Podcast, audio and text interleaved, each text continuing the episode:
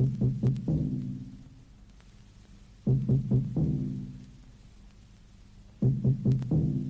er historiske dage med en særmelding.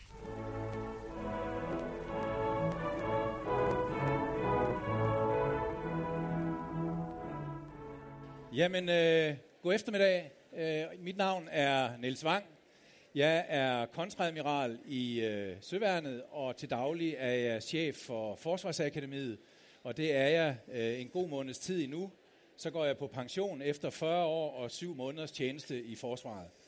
Og grunden til, at jeg sidder i uniform her i dag, det er ikke fordi, jeg er forsvarets officielle talsmand på krig. Det er simpelthen fordi, at øh, jeg gerne vil signalere, at øh, udover at være borger i Danmark, så er jeg altså også soldat. Og Bo, kunne du ikke starte med at øh, fortælle ganske kort, hvad er det for en bog, du har skrevet, og hvorfor har du skrevet den? Øh, jo, øh, jeg har i, øh, i mange år øh, gået og øh, undret mig over, hvor hurtigt Danmark øh, gik fra at være et land, der bogstaveligt talt aldrig gik i krig, i hvert fald ikke i, i rigtig krig, altså i, i egentlige kamphandlinger. Og det holdt vi sådan set op med efter 1864. Så var der selvfølgelig nogle episoder under, under 2. verdenskrig, øh, men grundlæggende prøvede vi også der at undgå at komme i rigtig krig. Øh, og gennem hele den kolde krig gjorde vi det samme.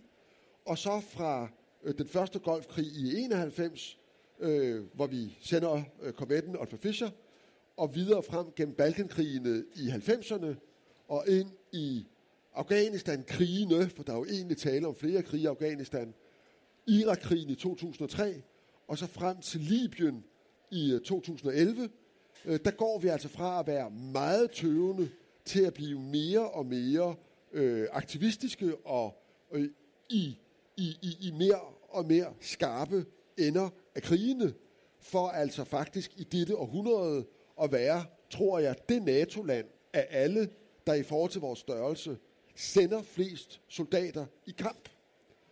Og det synes jeg egentlig aldrig, vi rigtig er kommet til at forklare os selv, hvorfor vi gør. Øh, eller taget en diskussion med os selv om, hvad vil vi egentlig, øh, og hvordan er det egentlig gået med, hvilke erfaringer har vi med det. Så det spørgsmål stiller jeg, og det viser sig for mig at være ret svært at svare på. Ja, og øh, jeg vil gerne starte med at sige, at øh, jeg synes, det er rigtig godt, at du har skrevet bogen. Jeg synes, det er godt, at vi får en snak om, hvad betyder det at gå i krig, øh, hvilke konsekvenser har det, og når man har været i krig, så bør man også som krigsførende nation tage en drøftelse af, hvad fik vi så ud af det, hvad gik godt, og hvad gik skidt. Øh, og derfor så synes jeg, øh, at jeg gerne her vil starte med at rose dig for overhovedet at have skrevet bogen, sådan at den kan blive platform for den diskussion, som vi også har her på scenen i dag. Øh, mit første nedslagspunkt og mit, min, min første øh, om jeg så må sige, kritik eller udfordring af det, du har, har lavet, det går i virkeligheden lige så meget på formen. For det er klart, når man skal skrive om 15 års krigsindsats på 100 sider med en relativ smal maven, øh, jamen så prøver man at beskrive et meget komplekst emne øh, på meget, meget kort tid. Og det bliver jo så også meget et spørgsmål om, hvad skal man så ikke tage med, og hvad skal man udelukke? Begrænsningens kunst, om du vil. Øh, og... Øh, det har selvfølgelig den fordel, at der er rigtig mange, der læser den, fordi den er meget nem at læse. Altså, den er nem at gå til, øh, og det er godt. Men det betyder også, at det bliver meget fokuseret på lige præcis de 15 år. Og noget af det, der mangler, efter min opfattelse, for helt at forstå, øh, hvorfor vi gjorde det, og øh, i virkeligheden også øh, forsøge at besvare det undersøgende spørgsmål, du har stillet, så synes jeg også, det er vigtigt at kigge på de 40 år, der ligger forud for de her 15 år. Og altså hele den kolde krig, hele perioden fra 1949, hvor vi går ind i NATO og fremad. Fordi det viser sig jo, når du går ind og kigger på hele den periode, at det, der har været fuldstændig afgørende og den røde tråd i dansk sikkerhedspolitik, det har været at bevare et godt forhold til USA og sørge for, at alliancen er en alliance, som er i stand til at være langtidsholdbar. Og hele den kolde krig gik for Danmark med at betale så lidt som overhovedet muligt kontingent, for at de to ting de kunne være opfyldt. Og grunden til, at det kunne lade sig gøre at fedtspille i rigtig, rigtig mange år, og oven i købet have en 8-års øh, fodnoteperiode, var fordi, at vores geografi gjorde, at man så igennem fingrene med det. Grønland og det, at vi beherskede kontrollen til Østersøen, har simpelthen betydet, at man har set igennem fingrene med, at Danmark har fedtspillet igennem hele den kolde krig. Da så muren falder, og nu kommer jeg til at øh, give dig ordet, da så muren falder, så skal man finde øh, så, så, så mister geografien sin relative værdi, øh, efter rusen fra murens fald har lagt sig. Og så skal Danmark i virkeligheden stille sig selv spørgsmålet, hvordan sikrer vi nu et godt forhold til USA og en relevant alliance til at forankre vores sikkerhedspolitik i. Og det er så det, der fører til Balkankrigene til at starte med, og senere hen de andre krige. Kan du ikke prøve at forklare, hvorfor det ikke spiller en større rolle i din bog? Jo, øh, jeg synes, det er et vældig godt spørgsmål. Øh, og jeg deler øh, et meget stor del af den beskrivelse, du giver af vores bestræbelse under den kolde krig. Altså dette, det er alliancen, der er i centrum, det er holdbarheden af alliancen, og det er, så at sige, at betale forsikringspolisen så billigt som muligt. Så hele den del øh, anerkender jeg. Men jeg mener, du øh, udlader, eller jeg er uenig i din tolkning af en meget væsentlig aspekt. Det er rigtigt, at geografien betød meget. Helt givet både Grønland og Østersø-argumentet. Men det helt afgørende bidrag, Danmark gav til alliancen i den kolde krig, det var det politiske. Det var, at vi som frontlinjestat med et lovligt kommunistparti viste, at et liberalt, åbent, markedsorienteret samfund kunne levere levevilkår øh, kunne levere sociale forhold, social retfærdighed, som var kommunismen milevidt overlegent, og hvor frie vælgere ved valg efter valg sønderbankede Danmarks Kommunistiske Parti. Vi havde politikere, et socialdemokrati især, der plejede venskabelige forbindelser øh, med Sovjetunionen, som jævnligt rejste til Sovjetunionen, talte med de sovjetiske ledere på en måde, meget få andre vestlige ledere kunne eller ville. Og vi havde dermed en helt særlig position i det amerikanske billede af Europa, som et land, der på den ene side var entydigt forankret i vest, der var aldrig tvivl om, hvor vi lå, men på den anden side kunne give amerikanerne nogle informationer, nogle indgange og en legitimitet til alliancen.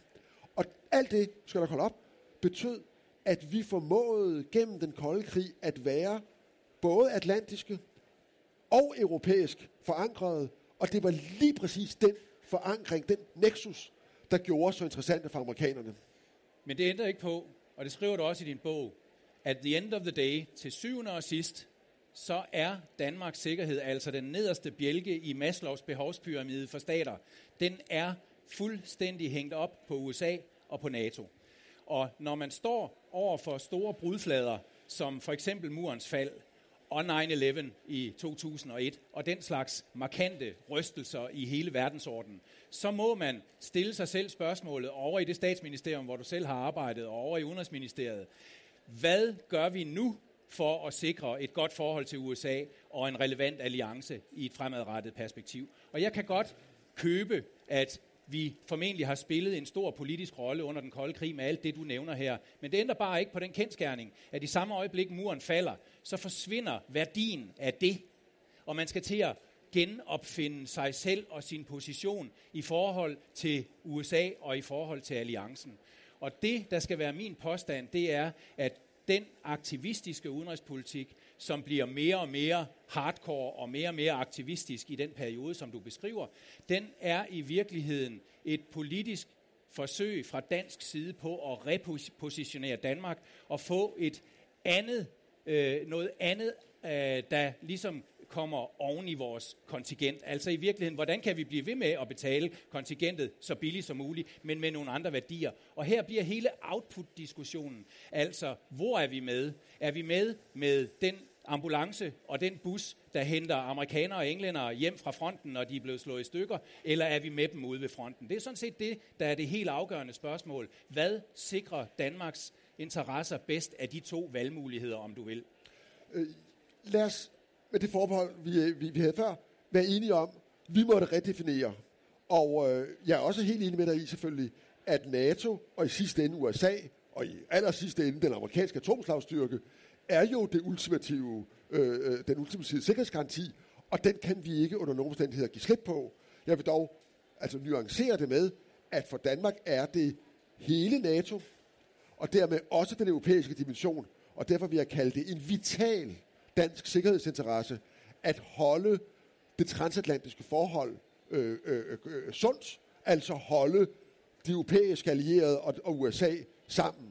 Den ene ting er, hvad anholder. Den anden er, ja, vi måtte redefinere, og vi måtte gøre det aktivt. Øh, det generer mig, når både du og andre taler om aktivisme, udenrigspolitisk aktivisme, som om den eneste måde, man kan være aktivistisk på, er ved at føre øh, krig i offensive ender. Aktivismen... Det mener jeg heller ikke. Det er bare det eneste, jeg har nævnt. Ja, no, godt. Fordi så må vi være enige om, man kan altså være aktivistisk øh, på mange måder og i mange dimensioner, og her er øh, krigsførelse kun et instrument i kassen. Og så kan man så spørge sig, når man står der i 91 og videre op gennem 90'erne og siger, øh, hvordan skal vi nu øh, rekalibrere vores indsats?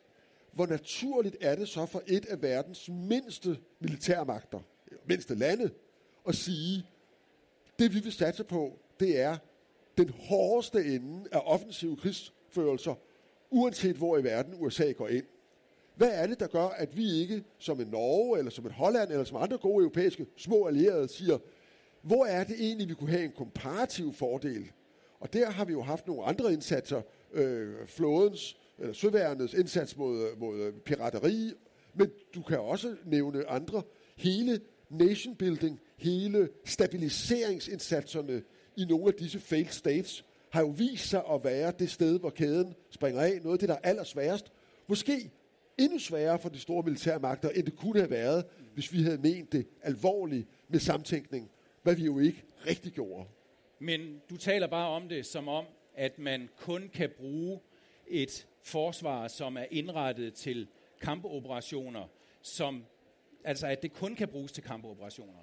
Altså, sagen er jo, at de fregatter, som vi har sejlet rundt med nede i Adenbugten for at jagte pirater i kjortler og sandaler, udstyret med en mobiltelefon og en, og, og en klatrestige, øh, det er jo nogle fregatter, som koster 1,6 milliarder kroner stykket, og det er jo total overkill at jagte øh, pirater med sådan et skib, men det kan det også bruges til, og det er jo det, der er ideen med at have et forsvar, det er jo, at du kan bruge det til hele viften af opgaver, og der kan man så sige, at det, der er dit udgangspunkt, det er, at du synes ikke, man skal være så fokuseret på den øh, øverste ende af konfliktspektret. Du vil hellere have, at man ligesom lå nede i det midterste felt. Problemet er bare, at man kan, jo ikke, man kan jo ikke have garanti for, når man så går ud i en fredsbevarende operation, at freden ikke pludselig holder op, og så går det hen og bliver til en kriseoperation, og så kan det jo ikke nytte noget at sige, det var vi, det vi ikke beregnet til. Øh, nu skal vi hjem, øh, fordi at, så bliver du nødt til at tage hånd om den situation. Hvis, hvis, øh, hvis jeg lige må øh, prøve at lave et, et, et, et andet nedslag i relation til, øh, til, til, til din bog, og noget af det, jeg synes, jeg, eller som jeg gerne vil høre din, din, din, din holdning til, har, du, har, har det ikke slået dig, fordi du efterlyser også den her debat, som vi har nu, Øh, hvorfor, hvorfor diskuterer vi det ikke øh, politisk? Hvorfor er der ikke kommet en kommission, ligesom i Norge, hvor man ligesom har, har, har kuglegravet øh, hele krigsindsatsen? Øh, har det slået dig, at det måske skyldes, at Samtidig med, at muren falder, så går hele diskussionen om forsvaret, om sikkerhedspolitikken og om krig, den går fra at være noget, der er enormt vedrørende, fordi det er eksistens, det handler om for Danmark under hele den kolde krig, og dermed så er det en folkesag, man har fredsbevægelser, man har rigtig mange borgere, der interesserer sig for det her, og dermed er det også et politisk interessant emne at diskutere, fordi politikere har det med at diskutere det, der optager borgerne. Og efter murens fald, så er krig blevet et politisk projekt, som man kan vælge til, og man kan vælge det fra på lige fod med alle mulige andre politiske projekter. Med det resultat, at det bliver fraværende for borgerne, og dermed politisk interessant, uinteressant at diskutere det. Hvad, hvad, hvad, hvad, hvad, hvad giver det der anledning til af refleksioner? At, øh, at som du udtrykker det der, er det for mig at se en ren tilståelsessag. Det er præcis sådan, jeg ser det, og det er præcis det, jeg anholder. Fordi når krig bliver noget, man vælger til eller vælger fra, og som man kan vedtage i Folketinget grundlæggende på 24 timer, og gå i krig i et land, som øh, man dårligt ved, hvor ligger henne, og hvor konsekvenserne af den krigsførelse er fuldstændig abstrakte for et øvrigt enstemmigt folketing, der vedtager det, og interessen for, hvad bliver resultatet af, at Danmark går ind i en sådan krig i Libyen, øh, og bliver det land, ikke i relative termer, men i absolute tal, der bomber tredje mest, så mener jeg, at man har en, den ansvarspådragende øh, øh, øh, fjernhed fra konsekvenserne af det, man gør. Efter min opfattelse er krig noget, man kan være nødt til at vælge til øh, i sidste instans, og som man som land bør tage enormt alvorligt. Og min kritik er jo i virkeligheden, at det ønske om at gøre op med os selv som, og vores småstatsrolle, mm. at det kommer jo til at bide sig selv i halen, når man så letsindigt, vil jeg sige, går i krig og interesserer sig så umådeligt lidt for, hvad der kommer ud af det. Så let kan man altså ikke tage noget, der er så alvorligt. Og der mener jeg, at øh, vi som borgere øh, bliver nødt til at sige til vores politikere, ja, selvfølgelig bakker vi forsvaret op, når politikerne vedtager at sende jer i krig. Men I politikere har altså et ansvar også for at turde diskutere med os borgere, hvad kom der så ud af det? Hvad er det egentlig for et liv, vi har efterladt? Hvad er konsekvenserne? Og den diskussion kan I ikke løbe fra. Det er småstatsagtigt at gøre det. Men jeg, jeg, jeg, jeg, vil, jeg, vil jo så, jeg vil så påstå, at, øh, at øh, jeg synes ikke, at Danmark løber fra sit ansvar i den forstand, at vi bruger jo øh, massevis af, af penge, og vi har stadigvæk soldater ude i, i de her nation-building-operationer, altså prøver at få trænet deres sikkerhedsapparat sikkerhedsapparater og andet. Jeg nævner intet som helst om, hvorvidt, øh, hvor, hvor godt det virker eller ej, men, men jeg synes, det er forkert at sige, at vi bare løber fra ansvaret, sådan som du også prøver at beskrive det i bogen. Den, øh, en af de ting, som du øh, vender tilbage til igen og igen i din bog, det er, at, hvor vigtigt det er, at Danmark agerer på et FN-mandat. Du skriver sågar på et, et sted i bogen, at FN øh, sponserede eller FN-mandaterede operationer har det med at ende bedre end ikke FN-operationer. Det synes jeg jo ikke empirien i din bog øh, understøtter i og med, at du har Irak-krigen som det ene eksempel, øh, eller undskyld, du har, øh, hvad hedder det, øh, Afghanistan som det ene eksempel, og du har Libyen som det andet eksempel, på to FN FN-mandaterede krige, som i virkeligheden jo øh, også med dine egne ord, kan man diskutere, hvad kom, hvad kom der ud af det, når man kun kigger på, hvad kom der ud af det i relation til at bygge demokrati og menneskerettigheder og den slags ting. Eller bare stabilitet og tålige levevilkår. Ja, ja, ja. Jeg, jamen, jeg mener også, at man skal lide af grå stær i middelsvær grad, hvis man, hvis man påstår, at, øh, at situationen er markant bedre, end da, vi, end, end, end da vi rykkede ind. Men det ændrer bare ikke på, at for mig, der betyder det noget, at vi stadig har et godt forhold til USA, og at alliancen stadigvæk er i kraft, for det betyder noget for dansk sikkerhed. Og det er i virkeligheden det, der giver mening for mig, når jeg kigger på, at man som soldat er ude i sådan en operation. Når vi så snakker Iran-operation, Irak-operationen, der taler du om, at øh, FN-mandatet øh, er det helt afgørende. Jeg er ret sikker på, at hvis det havde været, og nu, nu er vi over i den kontrafaktiske del, som du jo også beskæftiger dig lidt med i din, i din bog, hvis det havde været en socialdemokratisk ledet regering i 2003, der havde fået en telefonopringning fra USA, og lad os så bare antage, ligesom i 1999, at FN's generalsekretær synes, det er en god idé, men du kan ikke få Sikkerhedsrådets opbakning, sådan som det også var tilfældet der. Så vil jeg godt stille spørgsmålstegn ved, om en dansk regering ville sige nej til at gå ind. Når man tænker på, hvordan stemningen var i 2003. Fordi det er jo også i den kontekst, beslutningen bliver taget i, man bliver nødt til at kigge på en bus, der siger, enten er I med os, eller også er I imod os. Det er to år siden, tårnene de styrtede i grus øh, inde i, øh, i, øh, i New York, og så videre.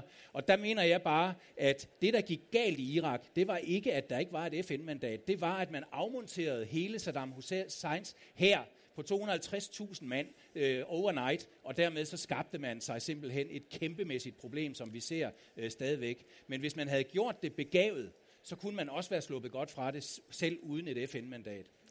Der, der er flere ting her, øh, og, og, og, og lad os øh, gribe fat i to af dine påstande her. Ikke? Det ene er, at det her var nødvendigt af hensyn til alliancen og, og, og USA.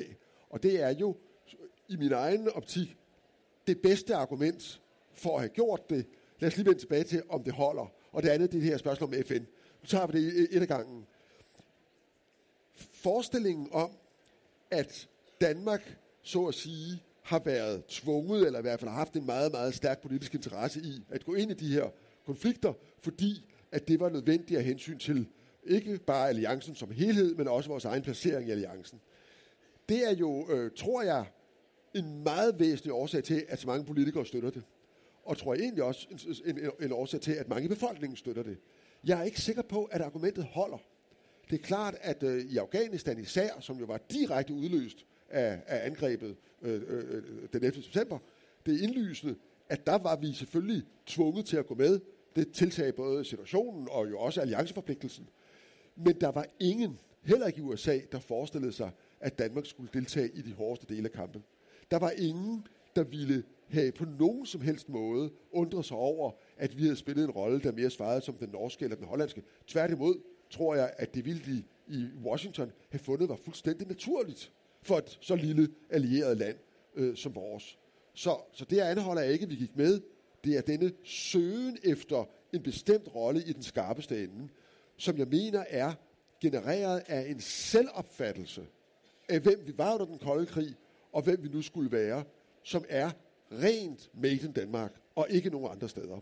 Og jeg mener også, at det er helt udokumenteret, at det skulle have givet os en særlig position i Washington. Jo, selvfølgelig er det værdsat, det vi har gjort, men det vi gjorde i den kolde krig var også værdsat. Danmark har under hele den kolde krig været en nær, lojal men, men, men min påstand er jo bare, at, at der, var ikke, der var ikke et rum for at agere, som vi gjorde under den kolde krig. Der var rum for at agere som det, Norge det, det, og Holland. Det, det, det er jo en kontekst. Jo. jo, men hvis du, læser, hvis du læser rapporten, som er lavet af undersøgelseskommissionen i Norge, hvor man trods alt har taget ja. øh, og gjort sig den ulejlighed og prøvet at kigge på det, så, den, så emmer den jo af, at Norge var under konstant pres for at rykke ned sydpå, ligesom øh, vi i virkeligheden, ja. hvor vi blev placeret fra starten af. Og for ikke... I Afghanistan, i, i, i, i Afghanistan. Og for ikke kun at være oppe i øh, nord, nord, hvor man øh, havde et uh, reconstruction-ansvar øh, i, et i en af sektorerne derop, så begyndte nordmændene at sende specialoperationsstyrker og mobile efterretningsenheder ind i Kabul for at kunne dokumentere over for USA, at man også var med der, hvor der var en vis risiko. Men, fordi det tæller også. Men vil du med din hele øh, øh, øh, officersmæssige ekspertise mene, at Norges beslutninger har, været, har svækket Norges sikkerhed i forhold til, hvis vi var gået til, til, øh, til Helmand? Nej, men vil du påstå, at det, at vi har været i skarpe operationer, har svækket vores sikkerhed? Jeg vil påstå, at det har eksponeret os på en måde, som er helt unødvendig, og at vi kunne have brugt de Jamen, kræfter hvad, hvad er det, der bedre. er sket af skade for, i forhold til vores anseelse i USA, i forhold til vores anseelse i Europa i dag? Øh, hvis vi, det, det, den, den største skade i den forbindelse skete i forbindelse med Irakkrigen, fordi at lige præcis der var det jo ikke kun det danske folketing og den danske befolkning, der var splittet. Det var jo alliancen, der var splittet. Mm. Og som du husker og ved, så var jo vores to store europæiske allierede, Tyskland og Frankrig, skarpe modstandere. Et flertal i Sikkerhedsrådet var modstandere. Øh, vi var i en situation, som var usammenlignelig med både situationer, vi har været i før og efter, hvor du har haft et lands, måske to, Ruslands og Kinas veto i Sikkerhedsrådet. Og det fører mig tilbage til den diskussion her om, om, om FN-mandater. Fordi jeg er enig med dig i, at det er jo ikke sådan, at et FN-mandat i sig selv betyder, at en krig er lettere at vinde. Men et FN-mandat er jo udtryk for, at Rusland og Kina i et eller andet omfang bakker op. Eller i hvert fald ikke aktivt modsætter sig. Og det, som jo er det ulykkelige i disse krige, er, at hvis man har aktiv modstand fra Ruslands side, så har vi også på alle mulige og umulige måder... Men det var jo slet ikke et issue i 2003. Der var Rusland jo ikke en, en, en aktør på Nej, samme måde, som de men, er i dag. Men, men, men den omstændighed, at det ikke var en legitim FN-operation, gjorde, at det var meget mere legitimt at støtte oprørerne, end det ellers ville have været. Det, at det internationale samfund ikke står sammen, betyder virkelig noget. Vi så det også i Libyen, vi ser det endnu i Libyen, for der havde vi jo heller ikke et FN-mandat til det, vi gjorde. Vi havde et FN-mandat til at beskytte civilbefolkningen, og det FN-mandat strakte vi til reelt misbrug. Og dermed overhold, overskred vi også en meget, meget vigtig anden grænse for Danmarks sikkerhed, nemlig international retsorden. Ja. Det er jo barnelært for en mand som men, dig men, og for det, mig. Men det gjorde vi jo også i 1999 ja, på Balkan. Men, men der der, var ikke noget FN-mandat, men der, og det kan ikke nytte noget at sige, at bare fordi generalsekretæren som person synes, at det er en god idé, at det så giver dig en legitimitet, hvis Nej. Sikkerhedsrådet er, er, er, ikke er med. Det er jeg enig i, men det nytter heller ikke noget at lade som om, at det er et sort-hvid, enten er der FN-mandat, eller er der ikke. I 1999 øh, øh, bragte NATO sig i den situation, at vi gav øh, et ultimatum til Serbien, og det tvang NATO til at tage militær aktion. Og det gjorde vi imod et veto. Men at bruge det som argument for, at det i enhver situation kan gøres, den holder jo ikke. Nej. Vi har øh, nogle få sekunder tilbage, og øh, jeg vil egentlig bare slutte af med øh, at sige, fordi jeg har jo lov til at komme med det sidste, den sidste bemærkning her, øh, at, øh, at, øh, at, øh, at jeg synes selvfølgelig, vi skal forsøge at gå med, øh, med sammen med FN, når vi går ud i noget så alvorligt som krig. Når Irakkrigen skærer i mit hjerte, så er det i virkeligheden fordi, at vi gik afsted med et smalt mandat i vores eget folketing. Og der vil jeg bare sige, som soldat, som professionel, der er det aldrig rart at skal ud og lave noget så alvorligt som krig, hvis du kun har et snævert flertal i Folketinget. Og det, og det håber jeg og tror på, at Danmark efterfølgende har lært af, fordi mange af de spøgelser, den elefant, der er i rummet hele tiden omkring at se kritisk på vores krigsindsats, den kan du hele tiden spole tilbage til, at folk er i virkeligheden bange for at diskutere Irakkrigen. Jeg tror slet ikke, den samme berøringsangst eksisterer for, for, for, for nogle af de andre krige, men det, det får bare den øh, effekt. Øh, jeg synes, I alle sammen skal læse den her bog. Den er god at få forstand af. Man behøver ikke at være enig i den. Det er en bog, som man, øh, som man skal have holdning til, øh, fordi det er simpelthen sindssygt vigtigt. Og Bo, nu har du, lid, nu har du simpelthen været pint og plade med at skulle putte alt det her information ned på 100 sider. Nu kan jeg så give dig en bog fra Forsvarsakademiet, der hedder Fra Isted i 1850 til Musakala i 2006. Og der er altså noget mere gods i den, øh, så den skal du have fra mig. Tak for Tak skal du det. have. Tak skal du have. Tak for snakken. Tak til Niels Wang og Bo Lidegaard for en livlig debat om Danmarks aktivistiske krigsindsats gennem de sidste 20 år. Mit navn er Ulrik Volter, og tak fordi du lyttede med.